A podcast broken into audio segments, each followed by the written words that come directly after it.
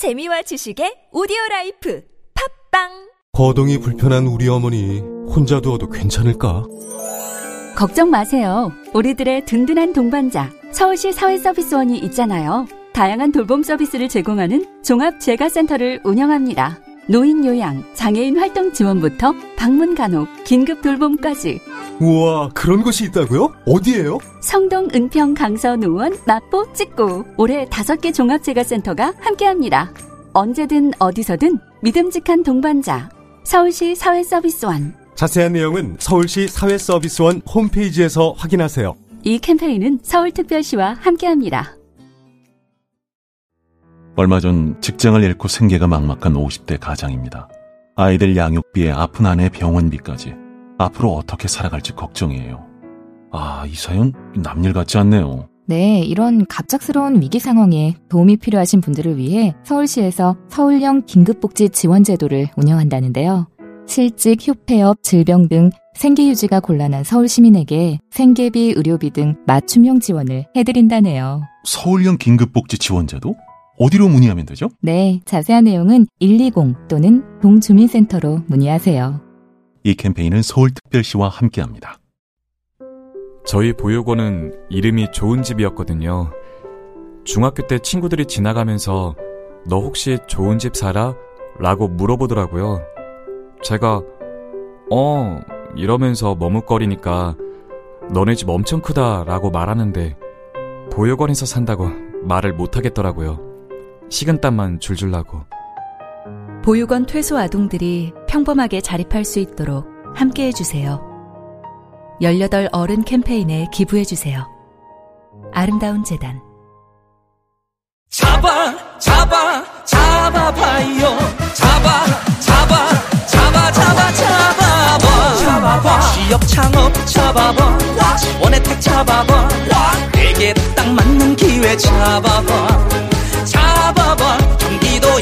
재단 잡아봐.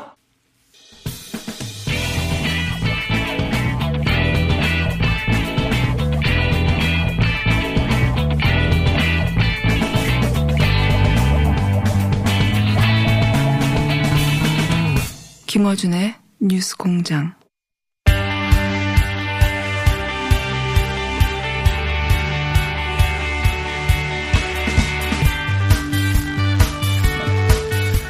자, 오늘 한국당 김학영 의원 시간인데 국감도 있고, 어, 해서 저희가, 어, 대타를 11명 연속으로 저희가 섭외하였으나, 11명. 실패하고. 11번. 다 바쁘시고. 예, 11번 연속으로 섭외가 실패하여. 저, 저 이럴 때는 잘 모르시겠지만, 다 기록으로 남기거든요. 네. 기록으로 남기고 통화 시간과 내용과 다 기록으로 남깁니다. 하도 뉴스 공장에 대해서 말들을 많이 해가지고, 아, 한두 명 섭외가 많거 아니에요? 아닙니다. 11명 연속 이번에는 거절하셔서 할 수 없이 저희가 이 시간을 따로 또 마련하였습니다. 누가 12번째고 누가 13번째인가요? 다 있어요, 순서도. 그분과의 통화 내용도 저희는 기록해둡니다. 언제 쓸지 모른다. 철저하게 한다, 저희는. 자, 어, 해서 저희가, 어, 할 수 없이 긴급 편성한, 어, 이 두 분의 대전, 최민희 의원, 김영남 의원 나오셨습니다. 안녕하십니까. 네, 안녕하세요. 네, 전을 생략하도록 하겠습니다. 자, 두 분, 왜냐하면 어제 또, 어, 두 분이 말할 거리들이 우르르 쏟아진, 예, 어, 대금 국감이었기 때문에 검찰 개혁과 관련하여 할- 하신 말씀들이 많을 걸로 봅니다. 예.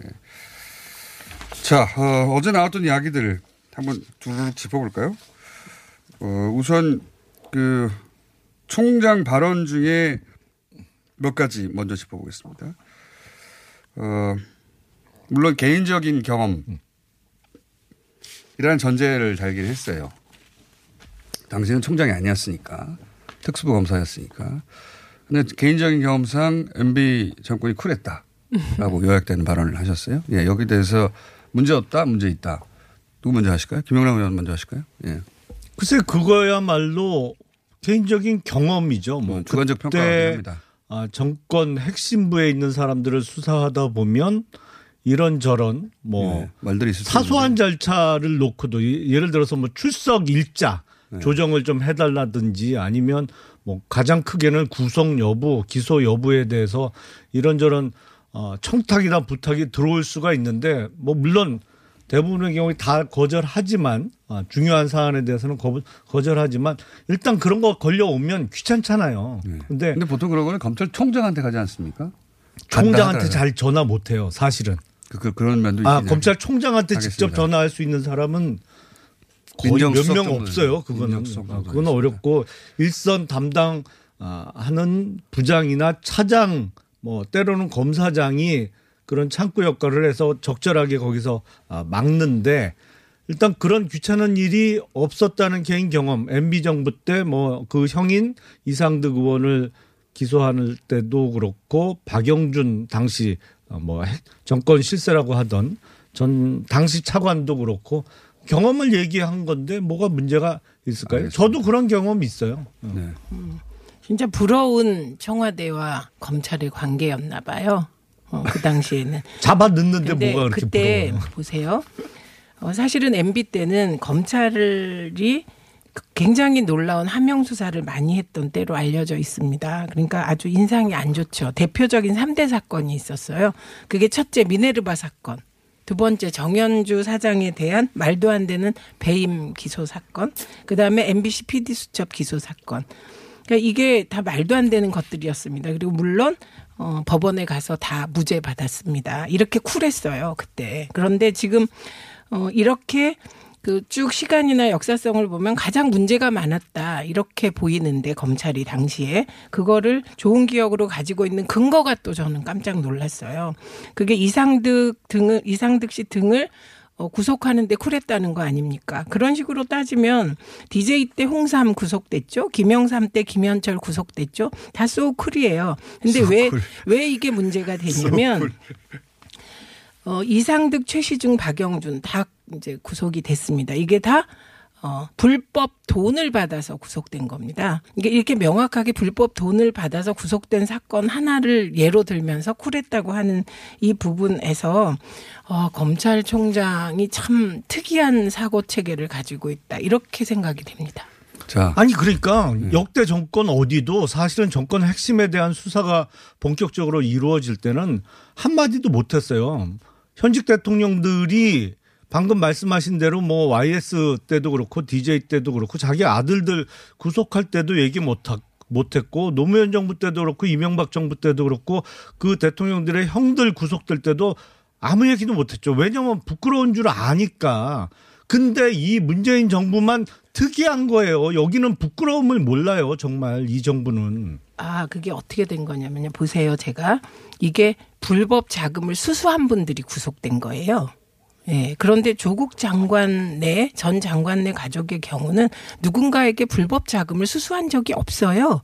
그러니까 이 경우가 문제되는 거는 이게 표적 수사, 먼지털이 수사, 나올 때까지 수사한다. 이 부분을 지금 문제 삼는 거고요. 그리고 그래서 검찰 개혁의 필요성이 더 드러났다. 이렇게 얘기하는 겁니다. 그러니까 이게 내 돈 가지고 이걸 왜 사모펀드 했냐. 이 문제로부터 시작이 되는 거기 때문에 완전히 다릅니다. 그리고 당시에는 돈 받은 게 너무 명확하기 때문에 이분들이 저항도 하지 못했어요. 자, 조국 전 장관 사건과 관련해서 사모펀드와 관련해서 보면 지금 아, 조범동의 공소장에 비춰볼 때 정경심 교수가 최소한만 제가 추려보니까 정, 어, 조범동과 함께 웰스 CNT, WFM 등의 회사 돈을 어, 횡령한 공범으로 기소될 금액만 해도 최소한 28억 원이에요. 또 가짜 무슨. 말씀하세요? 왜 뭐가- 가짜 뉴스 하세요? 아니 뭐가 가짜 뉴스예요?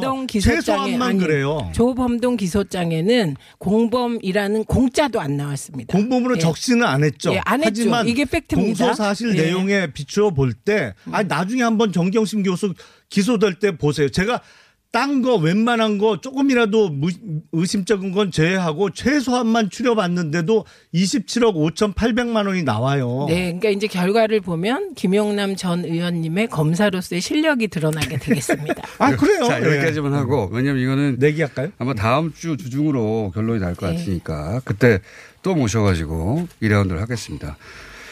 그리고 또 한 가지 어 저희가 이제 방송이기 때문에 유난히 눈에 들어오는 대목은 언론이기 때문에 한결의 하영 기자 네. 보도 관련하여 어, 사상 최초로 검찰총장이 그 기자 개인을 고소하지 하지 않았습니까? 여기에 대해서는 이제 의견 표명을 했습니다. 대단히 모욕적이고 사실이 아니고 이것은 개인이 아니라 검찰 조직에 대한 문제 제기라 신뢰된 문제 제기라고 봐서 했다. 요건 어떻게 생각하십니까? 글쎄 그 한겨레 신문 특히 그 타이틀을 뽑은 거 보면 네. 누가 봐도 아, 아, 윤 총장이 그 윤중천의 별장에 가서 수의 접대를 받았다는 게 어, 팩트처럼 보도된 것으로 보이잖아요. 제목은 그렇습니다. 아, 예. 뭐 타이틀은 틀림없이 제목 그렇게 장사에 뽑아냈죠. 대해서는 분명히 비판받을 수 있다고 생각합니다. 그런데, 자, 그런데. 그게 또 접대라는 표현 자체가 묘한 뉘앙스를 어, 풍기기도 하고 그런데 지금 보면 윤중천도 나 윤석열 모른다고 하고 그 보통 그 아는 관계면 그 사람 그 해- 휴대폰에 전화번호가 있잖아요. 제 말은 이제 그 접대를 받았냐 안 했냐가 아니라 네. 아니 그러니까 예. 그 이후에 지금 한겨레가 보, 보여준 태도에 의하면 이게 잘못 나갔으면 사과를 해야 되는데 지금도 우기고 있잖아요. 그러면 이 상태에서 어떻게 그렇게 크게 일면 톱으로 보도하면서 심각한 명예훼손을 당했고 더군다나 그 사람이 그냥 개인도 아니고 검찰 조직의 수장으로서 어떻게 보면 검찰 조직 전체가 명예훼손을 당한 건데 아 이제 뭐 사실이 아닌 게 밝혀졌으니까 고소 취소하고 합의해라. 어, 어떻게 그렇게 해요? 그건 말이 안 되죠. 자, 어, 저는 이거 저 제가 다른 건 모르지만 이건 예측할 수 있어요. 이거 법원 가면 무죄 납니다. 이건 예측할 수 있어요. 저도 언론 소송 많이 해봤거든요. 이게 어, 지금 문제는 어, 제목 장사 그 정도 제목 장사는 조국 장관 내 가족에 대한 허위 왜곡 보도 쏟아진 거에 비하면 정말 조족 지혈도 이런 조족 지혈이 없습니다. 그다음에 윤중천과 관련하여 또 이상한 게 하나 있는데요. 어, 대검에서 어, 윤중천을 수사했다, 조사했다 그랬어요. 근데 윤중천 변호인이 나 그런 일 없다 이렇게 얘기했어요. 관련하여. 그러니까 충분히 기자가 취재할 만한 소재입니다. 접대 진술 은폐 의혹이거든요. 이거 접대했느냐 안 했느냐가 아니고 기사의 핵심은 접대 진술 은폐 의혹입니다. 그래서 이 정도의 취재 결과를 가지고 보도할 수 있습니다. 근데 지금 분위기는 어떤 거냐면 어제 국감에서의 태도를 보면 이거는 대한민국의 서열 1위가 윤석열 총장인가? 이런 의심이 들 정도입니다. 만약에 그 자리에 조국 법무장관이나 그, 그 조선일보 등이 좀 반대 정파로 생각하는 분이 그 자리에 앉아서 그 얘기 했다고 해보세요. 장관이 앉아서 얘기했어요. 그럼 언론들이 가만히 있겠습니까? 저는 지금 가장 이상한 게 언론의 태도입니다. 이건 언론 자유 침해예요. 그것도 대한민국 최고 권력에. 저는 검찰 권력이 이렇게 센지 몰랐어요. 왜 이렇게 모든 기자들이 지금 이러고 계십니까? 이거는 하하영 기자 힘내라고 제가 말할 수밖에 없어요. 저는 한겨레 신문 최근 보도 태도의 문제 의식을 가지고 있지만 검 찰총장이 이러시면 안 됩니다. 일개 기자한테.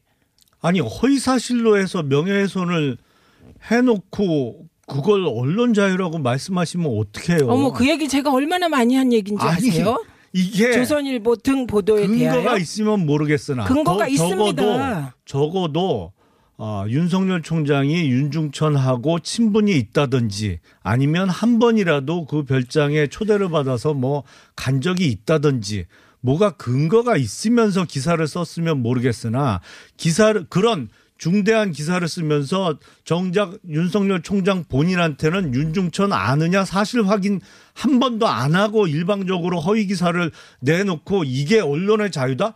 아니 그건 언론의 자유가 아니죠. 그거는 아 진짜 그런 문제 의식을 보수 언론에 대해서도 좀 가져주세요. 이게 차고 넘치거든요. 한 가지는 제가 그 기사를 자세히 읽어보고 그 김용남 의원처럼 접대는 사실이 아니라고 가장 먼저 말한 사람으로서 한 네. 가지를 짚자면 그 기사의 내용은 물론 제목은 그런 뉘앙스로 전달될 수 있으나 제목 장사 따옴표로 윤중천이 그렇게 말하였다는 따옴표를 쓴 거죠. 근데 내용은 어 검찰 조사단에서 그런 진술이 있었음에도 불구하고 충분한 조사가 이루어졌는지 여부가 확인되지 않고 있다. 이런 문제 문제 네. 제기거든요. 그러니까 별자리 갔다 라고 주장하는 게 아니라 그러니까 좀 포인트가 다르긴 합니다. 기사의 내용은 네, 그래서 제가 기사 말씀드리는 게긴 기사를 찬찬히 꼼꼼하게 읽으면 그런 내용을 품고 어, 있습니다만 그게 누가 그렇게 찬찬히 봐요. 어머 기사 꼼꼼히 보셔야죠. 그러면 기사를 의원님 타이틀을 그렇게 기사를 안 되지. 꼼꼼히 그리고 보셔야죠. 뉘앙스 자체가 누가 봐도 어, 보도를 받은 아니 접대를 받은 듯한 어? 그 보도 내용으로 써놓고는 거기 봐라 한 구석에 보면 이게 그런 의혹이 있는데 이게 제대로 조사가 됐는지에 대한 그한 구석이 평론 아니에요. 기사다. 그게 아닙니다. 아유, 그게 말이 돼요. 저. 꼼꼼하게 보기 때문에 기사 전체는 충분히 어, 진술이 있었는데 은폐한 부분이다 핵심이 그걸 알 수 있게 되어 있고요. 갑자기 지금 말씀하시니까 퍼뜩 든 생각이 혹시 윤석열 총장도 아, 그 국회에서 얘기하는 거 보면 접대 받았다 안 받았다 부분에 팩트에 꽂히신 게 아닌가 싶습니다. 그러니까 한겨레 기사의 핀트를 혹시 잘못 이해하신 게 아닌가 그런 생각이 들어서 자, 그러면 제가 네, 꼼꼼하게 보길 한 기대합니다. 가지만 여쭤볼게요. 그 이 대목 어떻게 생각하십니까? 저는 어, 보건복지부 장관이 그런 식의 어디 가서 성접대 받았다는 로 읽힐 수도 있는 제목에 대해서 고소고발하는 것은 있을 수도 있다라는 생각이 드는데 이건 좀 특수한 경우인 게 검찰총장은 본인 명예와 관련하여 그 자신의 부하들에게 지시를 할 수 있잖아요. 실제 수사를 시킬 수 있잖아요. 그러니까 어 자기의 이해와 관련- 관련하여 자기가 공식적으로 가진 권한을 쓸 수가 있지 않습니까? 그러면 네. 이해 충돌의 부분이 있지 않습니까? 다른 장 다른 총장이나 장관은 몰라도 검찰총장은 그런 면에서는 하면 안 된다. 이 대목은 어떻게 생각하십니까? 근데 그러면 같은 논리로 조국 당시 법무부 장관이 자기 가족들이나 뭐 본인에 대한 수사에 대해서는 자기가 보고받지 않고 지시도 안 하겠다 라는 그 얘기에 대해서는 이해 충돌 가능성 때문에 안 된다고 할 때 왜 그렇게 옹호하셨어요? 어, 옹호 안 민주당 했습니다. 쪽에서도. 아니, 아니, 옹호 안 했어요? 옹호 안 아니죠. 했습니다. 뭐 고소고발이 이루어졌던 것도 아니고 네. 예. 안 한다고 아니 하잖아요. 그거는 이미 수사 중이었는데 잠시만요. 뭐, 검찰에서. 조국 법무부 장관이 언제 자신 가족에 대한 허위 보도에 대해서 고, 고소한 적 있습니까? 고발한 적 있습니까? 아니 허위가 있으면 고소하라. 그러세요. 허위가 허위 많- 발언이 있으면. 아니 지금 예. 아, 논점이 자신 있으면 고소하라 그랬어요. 그런 태도 그건 이건 토론의 태도가 아니, 아니죠. 자신 있으면 지금 고소하라고. 중요한 쟁, 쟁점을 잊지 마세요. 지금 중요한 쟁점은 검찰총장이 하호영 기자를 고소했어요. 그걸 누가 수사하, 수사하냐? 검찰에 있는 검사가 수사해요. 이 검사는 검찰총장의 지휘를 받아요. 이게 말이 됩니까? 그래서 이해 아, 충돌의 문제가 있지 예. 않습니까? 그래서 저는 뭐 법률적으로 그게 이해 충돌인지 이렇게 뭐 규정하는 것은 뭐 할 수 있겠죠. 그러나 더 중요한 건 이건 셀프 고소, 셀프 수사, 셀프 기소 이렇게 되는 겁니다. 이게 말이 됩니까? 윤석열 총장이 그 사건과 관련해서는 보고나 지시를 일절 어, 받지도 않고 하지도 않겠다라고 얘기를 했어요. 저도 검사 동일체 원칙을 어기겠다는 거네요. 검사 동일체 원칙은 사실 그런 의미는 아니고요. 근데 뭐가 그런 의미예요. 알아서. 일사불란하게 하나로 움직이는데요. 그러니까 이해 충돌 보니까 가능성이 없지는 않죠. 저도 아, 그거는 뭐 인정. 인정을 합니다. 아니 그러니까 조국 장관 때는 또 그렇게 말씀 안 아니요, 하시다가 조국 장관은 가능성 언론에 아니, 문제 제기했을 때 아, 의원님, 잠깐만요. 그러니까 언론에, 사실은 언론에 대해서 고소를 안 하셨습니다. 아니 그러니까 자신 있으면 고소하라고 그러시고 그건 자, 자 아니, 이거는 사실은 한 번씩만 더더 할게요, 큰 이거는. 거는 예. 어떤 형사처벌의 문제보다 사실은 이런 허위 보도, 명예훼손 문제에 대해서는 대부분 외국의 사례를 보면 가장 아, 언론사 입장에서도 기사 기자 입장에서도 무서워하는 무서워하는 것은 형사처벌보다는 민사상 손해배상 책임의 문제예요. 근데 우리는 보면 역대 법원 판결을 이렇게 살펴보면 허위 보도에 대한 손해배상의 그 범위가 너무 작아요. 사실은 이건 뭐 법원에서 앞으로 좀 개선해야 될 점이라고 알겠습니다. 보는데 궁극적으로는 저는 법원의 손해배상의 문제로 해결하는 게 더 낫다라고 생각합니다. 저도. 제가 평생 허위 보도와 싸워온 인생인데 결론적으로 제가 생각하는 건 징벌적 손해배상 제도를 도입해야겠다 언론 쪽에 이러, 이렇게 다다랐습니다. 근데 의원님도 비슷한 취지신 것 같아요. 네. 여기서 그러나 덜- 하하영 기자는 해당 안 된다고 봅니다. 저는 자, 여기까지 해당 될 것 같은데요. 안 됩니다. 여기까지 하시고요. 다른 것도 있으니까. 그 양반 집 있어요? 법무부 그거 이제 고소당할 수 있습니다. 의원님이 거꾸로. 네, 의원님. 아니 자. 집 있냐고 물어봤는데. 뭐. 법무부 이제 장관 인선에 대해서는 뭐 여러 가지 상황평이 있으니까 인물평이 아니라 거꾸로 제가 본인이 법무부 장관이 두 분은 여기서 확률은 제로입니다. 그렇죠. 제로인데 그렇기 때문에 여쭤보는 거예요. 본인이 법무부 장관이라면 이 시점에 뭘 하겠다. 하나만 하나씩만 얘기해 보시죠. 검찰 두, 개, 출신이시고 두 개만 딱 말씀드리겠습니다. 하나만 하시- 하시죠. 일단 그 어떤 김영남 공- 의원은 또 가능성이 없는 게 아니에요. 미래에 그렇죠. 검찰 출신이시고 그건 한국당이 여당이 돼야 뭐 가능성이 조금이라도 열리겠죠. 그 근데 표정이 이렇게 아, 밝아지십니까? 근데 본인한테 가능성이 있다고 생각하시는 거예요? 아니 자 주관적으로 생각도 못 해요. 네. 아, 그렇다면 일단은 그 우리 사회에 시점이 됐다면. 에, 무너진 공정의 가치를 살리는데 가장 주안점을 어, 둬야 될 것입니다. 그러니까 지금 어, 수사나 재판이 과연 공정하게 이루어지고 있느냐, 정치적인 영향력을 떠나서 정말 법과 원칙에 따라서 이루어지고 있느냐에 대해서 많은 국민들께서 의문을 품고 있기 때문에 이 부분에 대한 국민의 신뢰 회복을 하는 게 법무부 장관으로서의 가장 아, 급선무이라고 생각이 되고요. 한 가지만 더 말씀드리면 침수에 제가 가까운데. 만약에 법무부 장관이 되면 제가 하고 싶은 게 이게 실현되지 않는 정의는 정의가 아니거든요. 우리나라가 1997년을 마지막으로 지금 22년째 사형 집행을 안 하고 있는데 사형자도. 제가 법무부 장관 되면 이거 원래 원칙대로 하면 확정되고 해야 돼요. 근데 22년째 지금 안 하고 있는 거죠. 저는 이거 할 거예요. 진짜 법무부 장관 되시면 안 될 것 같아요. 딴 거 없습니다. 검찰 내 인적 정산, 정치 검찰, 그리고 스폰서 검사, 비리 검사, 성매매 검사, 공문서 위조 검사. 어, 실질적인 감찰권을 확립해서 법무부. 그래서 우선 검찰 정화부터 해야 된다고 생각합니다. 저도 검- 가능성 제로 저는. 저도 정치 검사 가능성 퇴출은. 동의. 스폰서 검사는 좋아하세요? 아니 스폰서 검사도 당연히 비리 다- 검사. 아, 걸리면 당연히 내쫓 고 저 잡아 넣어야죠. 성매매 검사. 정치 검사 퇴출도 그 부분 확실하게 동의. 예, 성매매 검사. 다 문제 있는 사람. 공문서 위조 밖에 검사. 나와서 여기서 사- 서로 나- 얘기 나누시고요. 어차피, 정치 검사의 범위가 서로 틀릴 것 같아. 어차피. 두 분의 확률이 제로기 때문에 자 공수처 얘기를 마지막으로 오늘 해보겠습니다. 어, 요 대목은 또 김영남 의원이 네. 윤석열 총장과 의견이 다를 대목일 것 같은데 공수처 수용 뿐만 아니라 감찰권에 대해서 전적으로 법무부 원래 법무부 권한이긴 합니다만 근데 네. 1차 감찰권이 대검에 있으니까요. 네. 네. 자, 요 공수처에 대해서는 어떻게 생각하십니까? 공수 발언에 대해서는.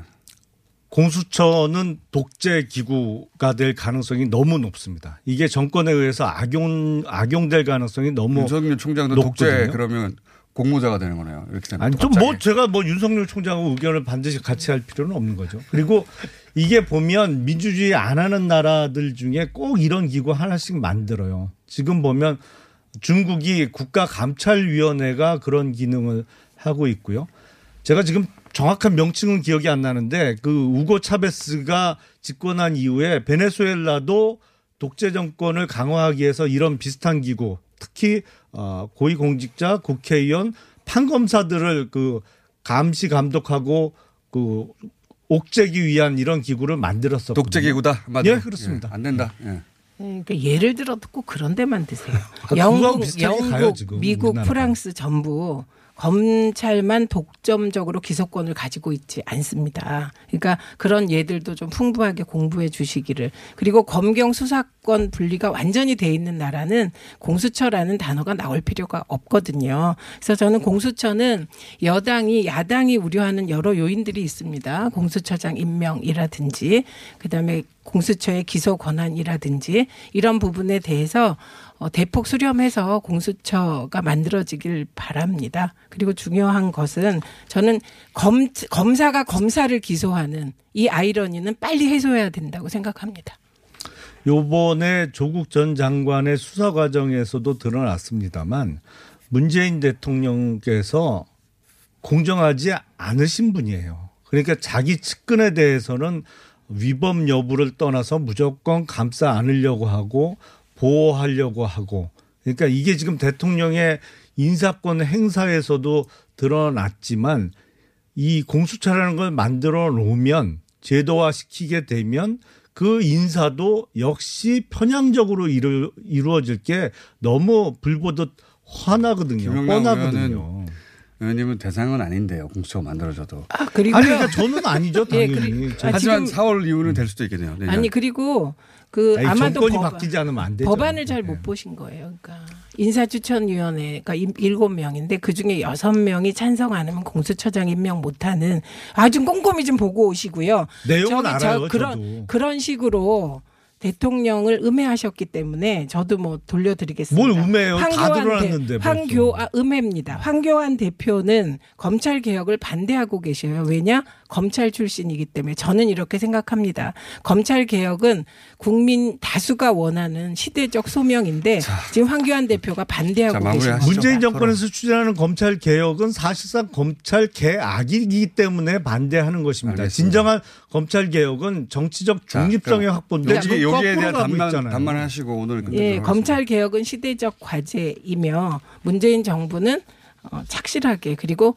아주 뭐랄까 치밀하게 준비해서 검찰 개혁 꼭 해서 검사가 검사를 기소하는 이 기이한 사태 어, 해소해 주시기 바랍니다. 검찰 개혁 꼭 해야 합니다. 검찰 장악하겠다는 얘기겠죠. 자, 검찰 개혁 내년 내년 4월에 두 분을 의원으로 다시 모셔야 되는데 두 분 다 쉽지는 않습니다. 자 여기까지 하겠습니다. 장관보다는 그래도 조금 높지 않을까요 가능성이? 최민희, 김용남 전 의원이었습니다. 감사합니다. 네, 감사합니다. 시민 여러분, 서울에 살다 보면 불편한 일이 종종 있잖아요. 길거리의 쓰레기통은 왜 없어졌을까? 재건축 공사 현장 주변의 길고양이를 보호할 수는 있을까? 내가 제안한 얘기가 500명의 공감을 얻으면 공론장이 열리고 5,000명이 참여하면 서울시장이 답변하고 정책에도 반영된답니다. 이런 게 일상의 민주주의겠죠? 시민 참여 플랫폼 민주주의 서울. 지금 민주주의 서울을 검색하고 당신의 생각을 올려주세요. 더 살기 좋은 서울. 시민이 직접 만들어갑니다. 시더 시더 아빠 발톱 너무 두껍고 색깔도 이상해 이 녀석 그럴까봐 내가 캐라셀 네일 준비했지. 갈라지고 두꺼워진 발톱 무좀이 싹 사라진다고. 미국 판매량 1위 600명 임상 실험을 거친 전 세계 48개국 손발톱 케어 압도적 지배자 캐라셀 네일. 2주 후 달라진 손발톱을 경험할 수 있습니다. 네이버에서 캐라셀 네일을 검색하세요. 안녕하세요. 치과의사 고광욱입니다. 태아가 자랄 때 가장 먼저 생기는 기관이 어디일까요? 바로 입입니다. 먹는다는 것은 삶의 시작이자 끝인 것이죠. 100세 시대인 요즘은 치아를 100년 가까이 사용합니다. 그럼 어떻게 해야 치아를 100년 동안 건강하게 관리할 수 있을까요? 바로 올바른 칫솔질과 정기적인 스케일링입니다. 가까운 치과를 방문하시면 치과의사 선생님께 올바른 칫솔질을 배울 수 있습니다. 그리고 1년마다 건강보험 적용이 되는 스케일링 치료 놓치지 마세요. 이 캠페인은 유디치과협회와 함께합니다.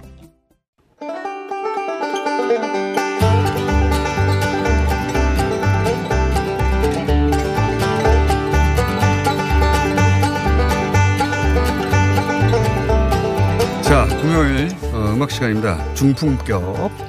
아무리 애를 써도 중품격 이상은 올라가지 않는 걸로 저희가 중품격 음악 방송. 오늘은 어, 컨트리. 예. 미국 뽕짝이죠.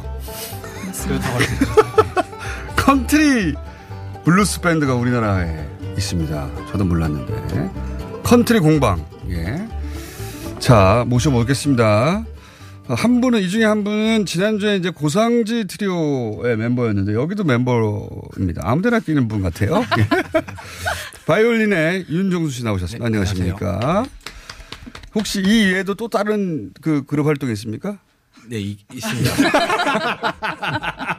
먹, 먹고 자. 살아야 되기 때문에. 예. 어, 그렇고요. 자, 다 나머지 분들 소개해 드리겠습니다. 소개가 굉장히 재밌습니다. 보니까. 베이스의 송기아 씨. 안녕하세요. 네. 어, 민물 낚시가 취미라고 써 있습니다. 어디 상 받았고 이런 거 없고. 네, 옛날에는 그랬는데 예. 지금은 요즘에 공원 조성 때문에 낚시 금지가 다 아, 그랬어요? 경기 통원이 돼가지고 취미를 좀그 밑에 소개는 고양이 키우는 중. 무슨 음악에 관한 얘기가 하나도 없어. 자, 송기아 베이스.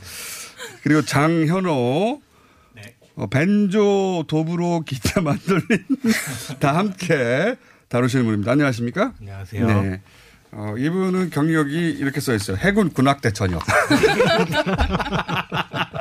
그리고 어, 줄신, 줄달린 아끼는 다침. 네. 특기가 없다는 거죠. 이것저것 다 해보는. 자, 보컬의 김예빈 씨 안녕하십니까? 안녕하세요. 예, 마놀린도 다루시고. 어, 이분도 이상한 게 써 있네요. 취미가 하와이 훌라. 음악에 관한 내용이 없어요. 다 여름 나라 여행. 보컬도 하고 마놀린도 하시고. 네. 예. 다 음악들을 전공하신 분입니다. 기본적으로 당연히. 당연히 믿지 않으실까봐. 기타의 서지명 씨 안녕하십니까? 네, 안녕하세요. 네. 이분의 특이사항은 더 재밌네. 여중 여고 여대를 나와. 이게 무슨 상관이냐고. 오늘 주제하고. 특이사항은 저하고 맞네요. 고기를 좋아하는 비건을 아, 키우고 있습니까? 네? 고기, 고기를 좋아하는 비건을 키우고 있는 거예요? 아니면 본인이 고기를 좋아하는 비건인 거예요? 비건. 아, 비건. 본인이. 네. 네. 제가 비건입니까? 이렇게 이상한 분들이 모여가지고 엉뚱하게도 예. 뭐 컨트리가 미국의 클래식이라고 할 수는 있죠. 예. 나라 역사가 짧은 나라라. 예.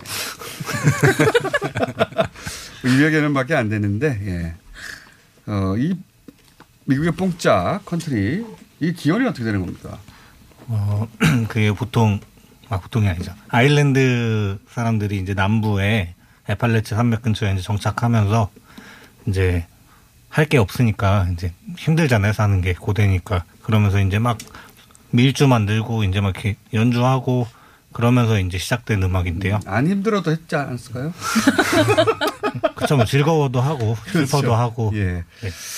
자, 어설픈 해설이었습니다. 근거가 필요한 힘들어서 만들었다고. 기분 좋아서도 만드실 수 있죠. 그렇죠. 반만 받아들이도록 하고요, 해설은.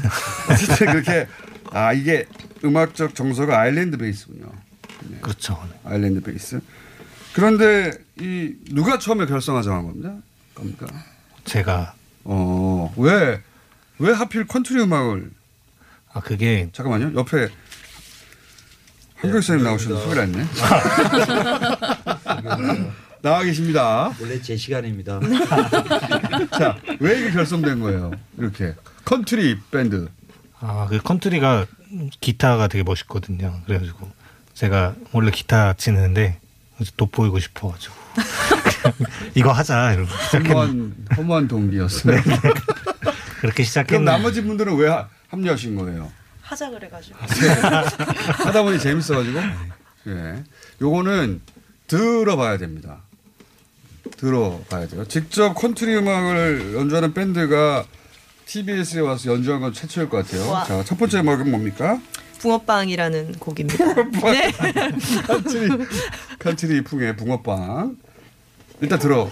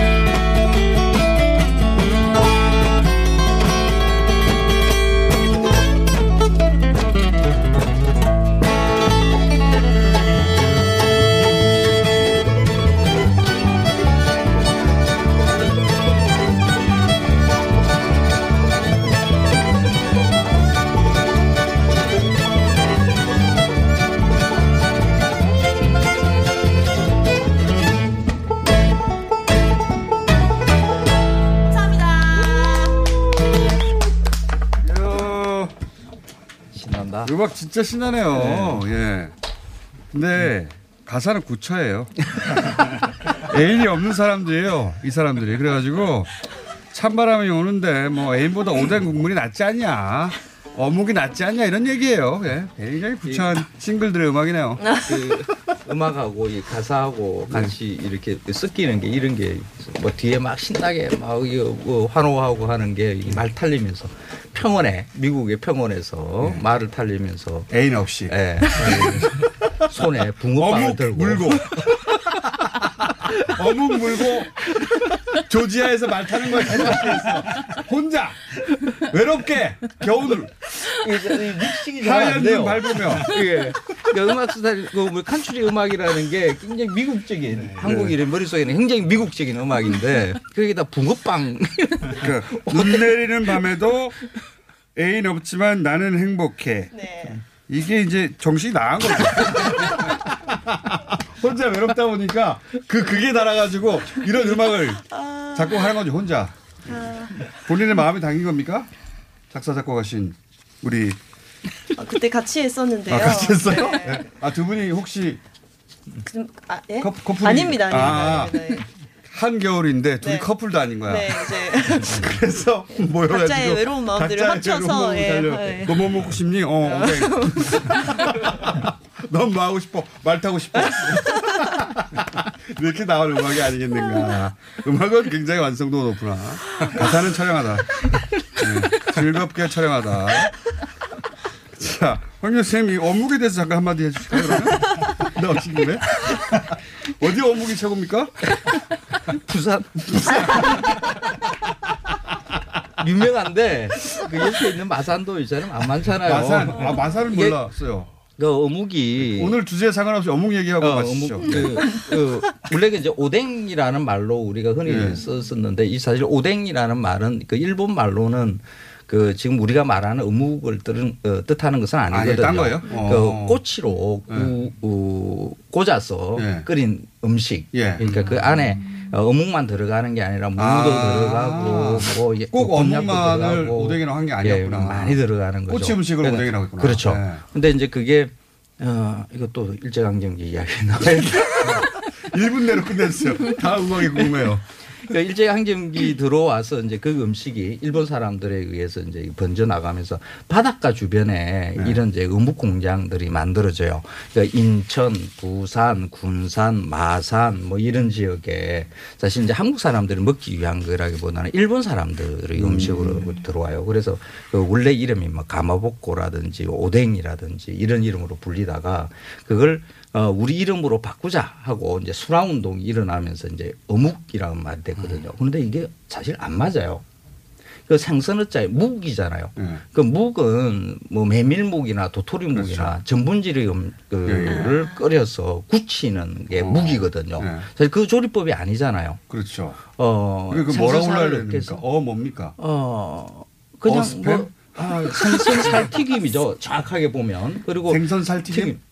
그리고 어. 그이 어묵 종류도 일본에서는 그 생선살을 으깨서 어, 굽거나 찌거나 튀기거나 하는 이 세 종류의 조리법이 있거든요. 그런데 어, 우리는 이제 튀기는 방식만 네, 이렇게 딱 자리를 잡고 있죠. 다섯 분이 음. 멍한 표정, 근데 영혼이 이거- 없는 얼굴로 쳐다보고 있네요. 어. 지- 지금 계절인데 날씨가 이게 쌀쌀해지 그렇게까지 중요한가?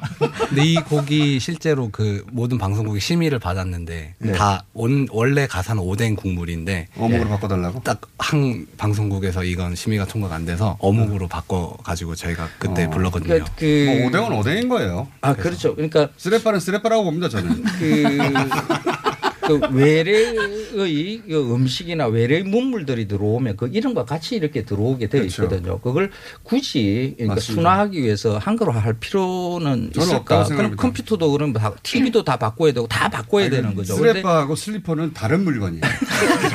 생긴 게 달라요 이제. 오랫동안 정착되어 가지고. 그래서 예. 그 이름을 바꾸게 되면 그 원래 그게 어디에서 유래를 하고 어떤 식으로 우리 일상에 스며들어 왔는가 하는 그, 그 근원들을 갖다 잊어버릴 수가 있어요. 그래서 다라이하고 베스킷은 다른 겁니다. 물건이 달라요. 이 색깔도 다르고 재질도 다르고. 일본에 대해서는 우리가 나쁜 감정들이 있기 때문에 일본어에 대해서는 조금 이렇게 좀 과격한 편인데 이 순화 운동이 과격한 편인데 거기까지 가셨어 또. 조금, 조금 그거 그냥 오뎅이라고 그래도 알겠습니다. 오뎅이라 그래야 맛이 나잖아요. 자, 이? 다음 곡. 예. 이 다음 곡. 꼭 들어봐야 되는 곡이에요. 예, 그래요. 음악이 굉장히 좋다고. 굉장히 애틋한 이별가이기도 합니다. 예, 이 이별가가 어떻게, 어, 컨트리 음악으로 다시 탄생할 수 있는지 아마도 이 곡을 끈, 들으면서 끝날 것 같은데. 어, 내 준비하고 온 것도 음악 나오는 도중에 조금씩 이야기하고. 얘기하세요. 음악 페이드아웃 되면서 조금씩 조금씩 얘기하시고. 어묵 내일, 내일 어묵 얘기만 하다가 내일 저희도 내일 또 광화문하고 여의도 양쪽 집회가 있어요. 여의도 가야죠. 네, 광화문에 또 가실 분들은 가실 분들. 광화문에 가실 분들은 또 광화문에 가시고 여의도에 가실 분들은 또 여의도에 가시고 서초동이 아니라 여의도로 이사 갔다네요. 이제 아, 그 서초동에는 그 최후 통첩 했잖아요. 그렇죠. 예, 그러니까 최후 통첩을 몇 번씩 할 필요는 없죠. 어, 그렇군요. 그렇죠. 그래서 그러니까 안 가서 이제. 패스트트랙 예. 얘기하는 것이고 광화문을 계속 볼 집회가 있고 자 잠깐 알려드리고 아니, 선생님 다른 얘기 할까봐 얘기한 거예요. 음악 시간에 딱 맞추려고 딱 맞을 것 같습니다. 남아 있는 시간이 그곳에서 그곳에서죠. 네. 그곳에서 이별가 부탁드립니다.